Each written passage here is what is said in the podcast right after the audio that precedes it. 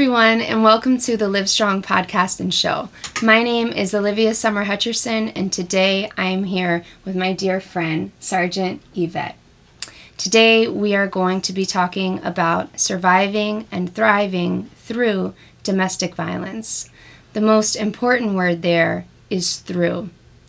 One year ago, I had the privilege of meeting Yvette at my book signing called The Show Must Go On.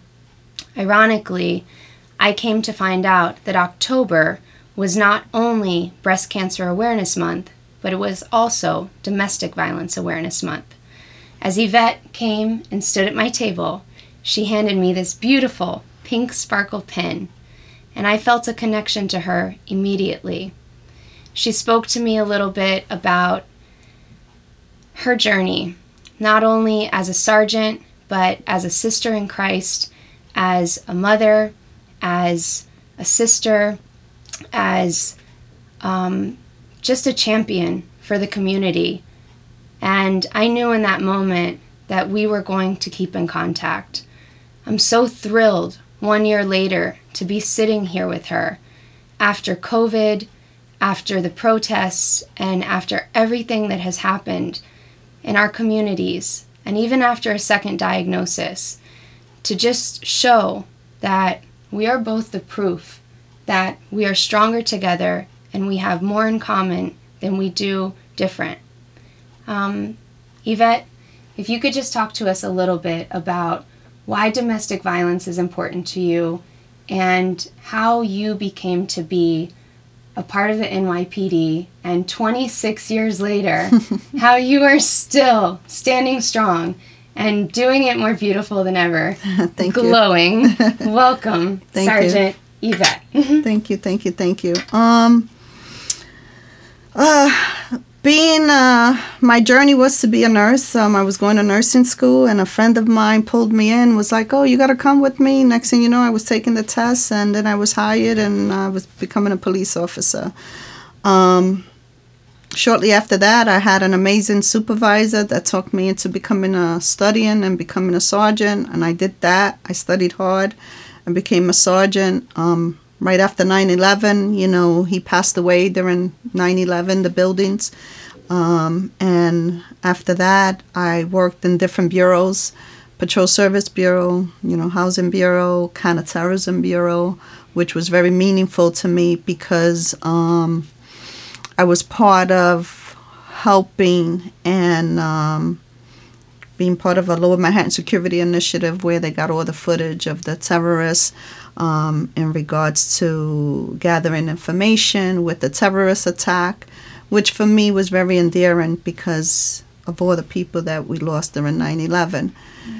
Then I worked for another three star chief um, who um, I became a counterterrorism liaison.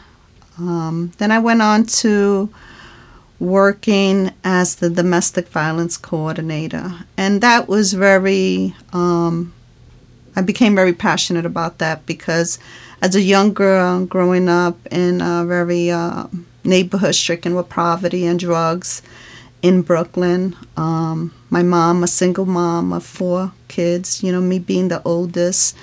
Um, she was abused by her, um, you know, stepfathers and, you know, boyfriend. And she was a single mom with four children. And, you know, I saw her go through a lot of abuse by the hands of um, these men.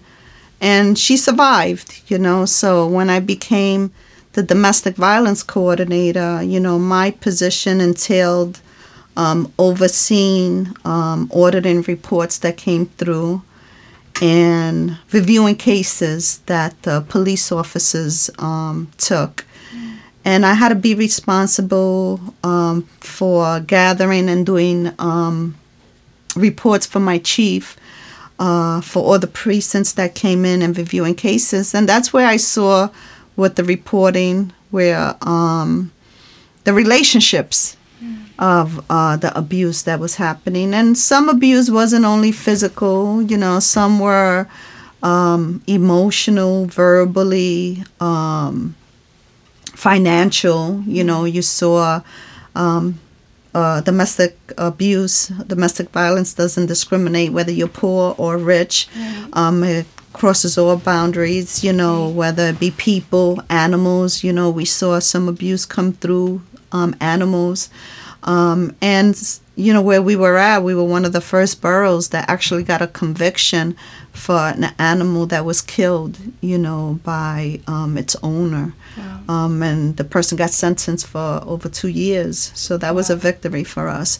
But the uh, abuse that was coming through, you know, women, um, children, and um, men as well, you know, because people think that men don't get abused, and men do get abused by, you know, women. Um, so, but what started hitting home were the younger relationships uh, 16, 17, and 18 year old that started either committing abuse or being abused. And I said to my chief, we have to outreach to these young kids so that they don't become career abusers and make it part of their lifestyle. I said, abusers. yes. Um, you know, we have to try to um, advocate for them and try to get them into courses, uh, whether it be, you know, anger management, um, some type of classes, um, relationship, how to deal with relationships. Um, you know, young girls that are getting pregnant and withholding their kids from the fathers, you know, and the fathers leading to physically abusing these young girls. You know, we have to teach them that there's a way to manage without putting your hands or uh, you know, emotionally, verbally abusing the other. Um, we got to give them relationship counseling. You know, we we have to start with the younger ones because um, they're just gonna uh, make careers out of you know domestic uh, abuse. So you know, me and my chief, we uh, came up with starting to advocate, you know, uh, and outreaching and going into um, other agencies. You know, getting uh, child abuse. Uh, agency involved, um, family justice centers in, in- involved, um, the district attorney's office involved, and um, churches involved. You know, uh, getting them also to uh, be part of um, the whole advocating uh, agency, Right. and and it worked. You know, how to come up with fly, fly you know flyers because. Um, these people were becoming the voiceless victims you know they people don't know how to advocate for themselves sometimes you know um, and you know my myself i realized as a law enforcer maybe 2010 you know i was in a relationship that was abusive as well um, you know emotionally and to the point where i had to remove myself from it and it got physical. And as a law enforcement you feel you can't you know get help or ask for help. And i'm sure that there's a lot of professions that are out there and they feel the same way that you know whether they be nurses or attorneys um, you know officers that they can't get the help. But that's if there's anything that i could you know say to everyone is that um, no one deserves to be abused and you know no one deserves you know to live in a life like that and be silenced and be you know voiceless that you know it has to be report, reported. It's not a thing in the past that you can't tell you can't say something because you're tattletaling. These are things that need to be reported. They need to be you know um, told you need to advocate for yourself One thing that I found that was extremely alarming to me um, was that the average time an abused um, person in a relationship, whether it was a male or a female, returns to their abuser is approximately seven times. And that was extremely alarming to me um, because you would think that after you've been abused and even reported the person, that you wouldn't go back. And I could speak from a personal experience that it, it becomes harder and harder and harder when you are emotionally invested or you you feel like you love that person it becomes harder and harder but it's it's really not love at all when somebody um, takes it to that level where they are verbally or physically abusing you. I looked into the cycle of abuse and I wanted to ask you a little bit about that. There's four cycles um, of abuse, and it's the tension building, the incident happening, the reconciliation period, and then the calm, the calm before the storm. That is the cycle of abuse. And what I've found in speaking to whether it's been psychologists or pastors or even detectives, because I've spoken to many, is they all have the same thing to say, and that is that that cycle doesn't generally get better with time. And with 26 years on the job, I'm just curious to hear it from your mouth. Do you think that it gets better or does it get worse? Well, that cycle never changes. Mm. And that cycle is a circle. So it's never ending, it keeps going. The only time that cycle stops is when you break the cycle, when you leave. Mm. And you know, people um, emotionally, and some people more so financially. You know, when you're a, a woman that's never worked and you're raising four children and you rely on that man, you know, to put food on the table, clothing for your children, it's hard for you to walk away. And one of the outreaches that we did is um, having, you know, in the poverty neighborhoods, you know, some of the uh, families uh, rely on human resources. Right. You know, um, you know, food stamps, and that's how they, you know, they live.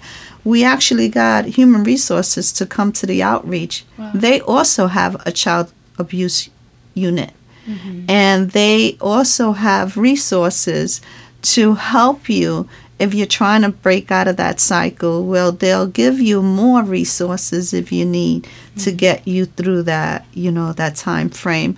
You know, your churches, there's um, safety plans, mm-hmm. you know, and everyone that's in a, uh, an abusive situation should reach out to their um, churches because there's safety plans that we have in place. Mm-hmm. You know, um, the human resources also gets involved in our safety plan.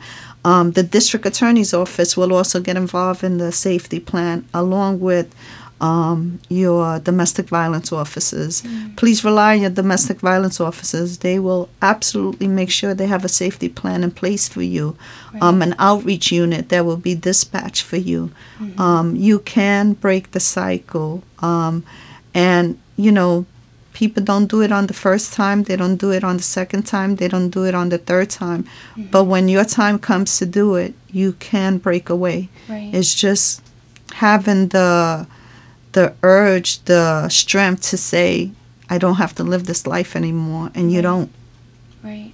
What do you think is some of the um, the long term aftermath of what the trauma can do to not only the person abused but the family members. I mean, you talked about growing up in a household where you had to witness abuse and God was able to turn that around and, and turn a negative into a positive in your life. And here you are being the walking, living, breathing example of of serving others in the community and you were able to to turn it into a, a positive thing. But not everyone has and what are some of the the negative things that you've witnessed where where that trauma has just left people um, going down a dark path and how has that played out um i'm not going to say i was a success story overnight. Um i actually that trauma you know passes on as children could pass on to your children. Um my siblings i my focus was always education, and I always feel that education will open doors and opportunity for you. So I got lost in education because I said the only way I'm not going to be a victim of domestic violence like my mom is if I graduate high school, if I go to college, because that's going to open opportunities for me, and that's what I chose to do. Um, you know, I have a brother and sisters that didn't take the same route I did. Um, and you know, my sisters have lived um, uh, abuse, you know, uh, domestic abuse with their partners, and you know, unfortunately, they've chose to stay in those relationships, and that's because of what they've endured and what they've lived through. Um, but unfortunately, they've made the choice to stay in that. They didn't have to, but they they chose to stay in that. Um, you know, and I've been in relationships, like I said, that um, may have gotten to the point where verbally it got abusive. Financially, it didn't because I'm a successful, you know, professional and I've learned, you know, I've chose to study and you know go up the rank. Um, and I never said that I'm going to be dependent of a man. You know, I'm going to make sure I'm able to provide for myself and my children. Yeah, you and are. I've been yeah very successful with that. And you know, and I would not be able to do that without without God. God first and mm-hmm. foremost. You know, but with that being said, I chose to make sure that I worked. Mm-hmm. I went to work every day. I chose education. Um, and the minute that I did see some violence, whether it be verbally, physically, I ended it. I said, no, that's not going to be me. I am not going to be my mom, mm-hmm. you know, and I put a stop to it and I walked away. You know, um, my first husband, you know, I left him, I was six months pregnant. Wow. You know, because, um, you know, he thought he was going to put his hands on me. And when he did, I, I left everything behind, you know, and I started new. But um, you know, if you don't put a stop to it, you know, it's gonna transfer to your kids and from your kids' kids. You know, I see it with my nieces, and you know, I see it with so many families. You know, I I remember going to a household, um, the school court. They hadn't seen the children. I go as a sergeant. The cops get there. They're like, Sarge, you need to get here. I go into the household, and there are two little kids. Um, one kid that didn't go to school was seven. The other kid was one years old. You know, I speak to the kid. You know, where's your mom? And he's like, I don't know. So the mom had not been there in like a day and a half, and the kid did not show up for school. Oh Unbeknownst, I'm ready to remove the kid. I'm going to remove the kid to uh, child services, and the parents come in, and the parents were both um, on drugs but they were also deaf and mute. Oh my God. So I had to make the decision of removing these kids for the sake of the kids, yeah. you know. And um, so it's tough decisions, you know, you have to make in a split of a 2nd mm-hmm. you know. But with um, domestic abuse, you can't take that chance, yeah. you know, because uh, we also had uh, uh, responded to a job where it was a, a triple homicide. Oh my God. You know, and that same call came in earlier where she made a complaint that, you know, uh, the abuser was at the house and, you know, he took her phone. Mm. And a couple hours later, you know, uh, she was dead and two of the children. So, so this is something that, you know, you have to, you know, advocate for yourself, you know, for your children, you know, it, you need to speak up. You need to stop the abuse. Yeah. Um, what would you say to uh, somebody who is being abused right now? If you could talk to them at home, listening, what would you say to them? Well, what I would say is this you are loved, people love you, God loves you, and you deserve more. You deserve to live your life where you deserve peace. You deserve someone to treat you like the loving person that you are, and there's help for you. You know, um, I chose not to be abused just because my mom was a, a victim of domestic violence, and you know, you could do the same no matter what gender you are, but you are a child of God. You are a loving person. And please, if you are um, being abused, whether it be emotionally, physically, you don't deserve that. You deserve to live your life and live your life at peace. Absolutely, that's great advice. I um I'm curious because you do you do have sons and you you have a brother as well. What would you say to um, to the men out there whether it be young men or or some of the older boys who are growing up what what advice would you give to them if they are in relationships right now with young women um, at not only as a mother but as a sergeant. You know, we said this before we started. You were born as Yvette, but sergeant has to be earned. So, what would you tell them as a mama and as a sergeant? Okay, um, that's a tough one, but like I say to my sons, and my sons know because they kind of think um, I rule with an iron fist, you know, and I try not to. Um, but I, I try to tell them treat women, treat young girls as you would want people to treat your mom.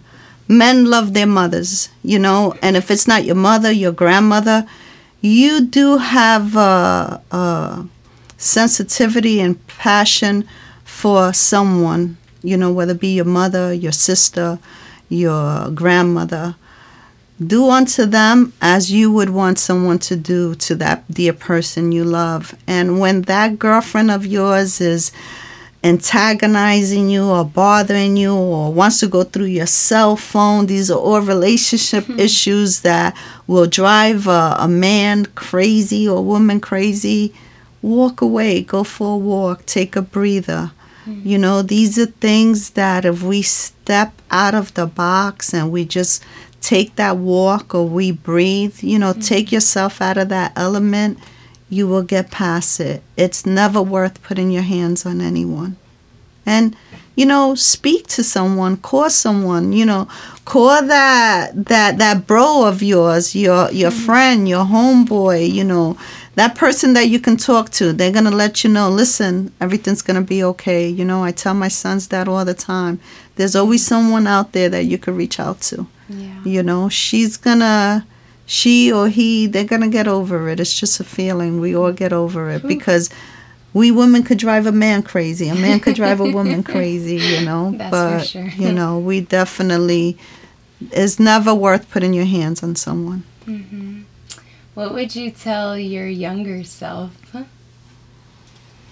If you knew, if you knew then what you know now. What would I tell my younger self? I would just say I'm happy and blessed with the life I've lived. Mm. Um, my younger self, I probably would have said, read the Bible more. Mm. I think that's what I would have said. You know, scripture has a way of um, keeping you in the right path, not second guessing yourself. Yeah you know, and I think that's what I would have uh, said to myself. You know, I second guess myself sometimes, and sometimes that's not good. Yeah. But um, let your no's be no's and your yes be yes. Amen. Amen. Um, I'm curious. You know, obviously, I I know you, and you you stir me up with sending me scriptures.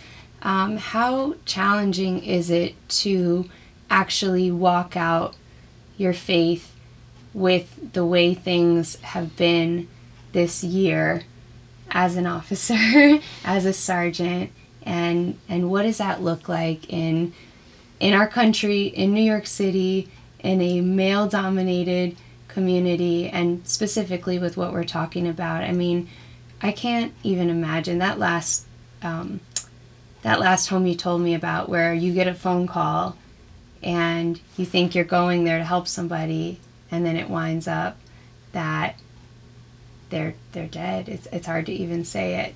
And you walk in and here you are um, not only a sergeant but but a woman of faith. How hard is it to hold on to that faith when you are just surrounded by darkness it's tough because you have to make decisions that you don't want to make and you know you never want to take someone's kids away mm. you just absolutely don't ever want to do that and you don't want to take those kids away and put them in child services because at the end of the day they want to be with their parents mm. um, so it's a tough decision that's put on us um, but you have to make those decisions yeah.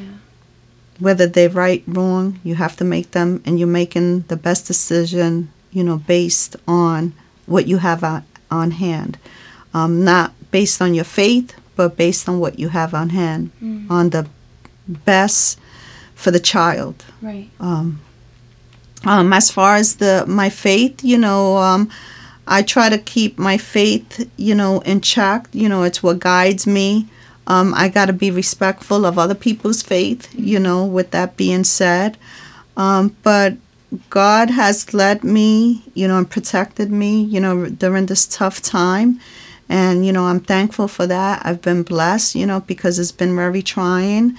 Um, but I just get up every day, I say my prayers, I thank God, and, you know, God uses me as a tool, you know, as a guider, as a protector for the young cops on this job. Mm-hmm. And when speaking with the community, you know, sometimes, you know, the community um, can be difficult and mm-hmm. sometimes they can be inviting and sometimes they want to be heard as well. So, you know, we as law enforcement have to give them the platform to be heard.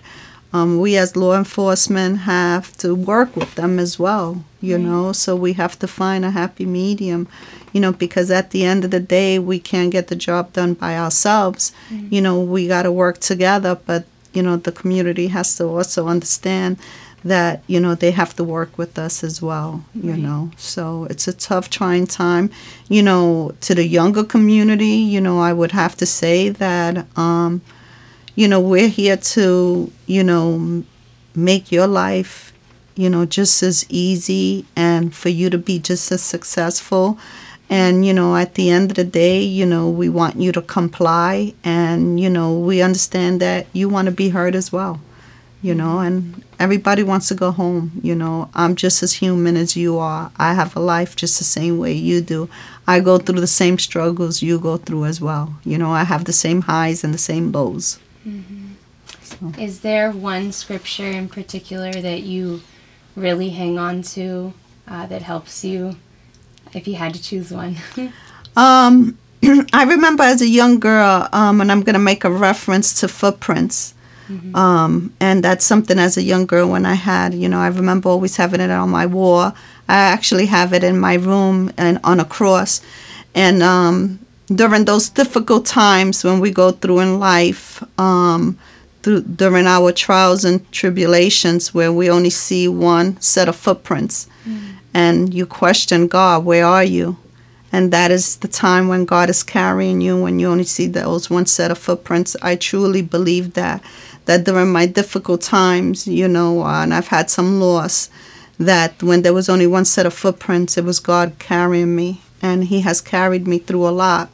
Um, the other scripture that I tend to live by is, um, you know, with God, all things is possible, you know, Matthew um, 19. Um, and I, I'm a true believer of that. With God, all things are possible, and I drill it to my sons over and over and over again. So. I love that. Wow. Yvette, Sergeant Yvette, you have just like drop some gems. I'm I'm speechless, and that's a rare moment for me. um, I would like to read a poem to you today, if that's okay. That's great. I just um, want to thank you for yes. everything that you've done for us, and oh I gosh. greatly appreciate your inspiration.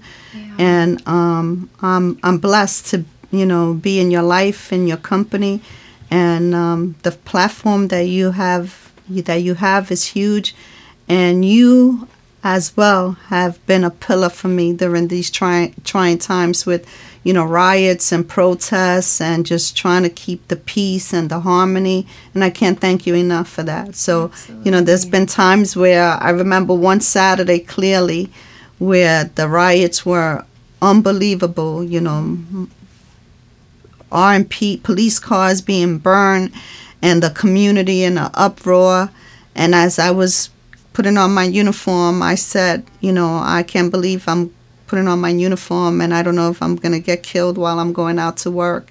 And I remember calling you and you prayed with me. And I can't thank you enough for that because that actually got me through. I came home that day, but it was good. So I'm, I thank you for everything. Oh, love you.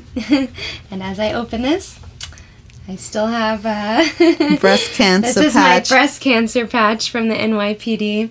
I um, oh, there they go. uh, I have all my little treasures um, from you and yes. all my safety places. So I love you. um, this is called Heal Me, and um, it goes like this. Falling out of a toxic relationship for the 99th time, what's important is that you stand 100. I can feel it creeping in. There I go. I'm numb again. Spacing out between the lines. For seven months, I've said, I'm fine. Ironically, that's the same number of times that women return to their partners in crime, of abuse to the body and feminine divine. Then I wonder why I can't unwind. Nights are long and mornings aren't mine. I'm a slave to the flashbacks that run through my mind. Doctors diagnosed me and told me to count my time, but no weapon formed against me shall prosper, is still my favorite line. Isaiah 54:17 always allows me a safe space to find a moment of peace, a moment to breathe, a moment of release. So I breathe and I breathe. I apply oil and light candles and try to forget your face. I turn on pink light crystals and undo every trace. I remember to forget you. I wash myself in the word. I pray. I talk to God. I know my cry he heard. If this is what they call healing, it is harder than I thought. It is not over the counter. It cannot be store bought. When I finally walk away from everything hurting me, I will learn to press repeat. No, you will not win defeat. And yes, my lip bleeds. And yes, my face hurts. And yes, the bruises fade, but the roots are way worse of what you planted inside. But I won't water that anymore because I am still God's daughter and He has far more in store. Amen. Amen. Amen. Amen. The show must go on. Amen. I love you. I love you. I'm so grateful for this podcast. I think this is the best one. thank you. Thank you. Thank you. Thank you. Um, and that no weapon should prosper is with everything in life. Yeah. No weapon should prosper. And that was exactly what you said to me that Saturday morning as I was going out to that riot. Yeah. And you are a weapon of strength. Thank so you. I thank you and keep being that weapon of strength. Thank you. I love, I love you. you. Thank you guys so much for watching. Again, this is the Live Strong podcast. I can't even speak. um, and you can follow us over at uh, www.olivialivestrong.com. That is L I V. Also on Instagram at Olivia Dance One. We will see you later this month for a breast cancer awareness podcast. We're doing two this month, but tune in and we'll see you soon. Bye. Bye.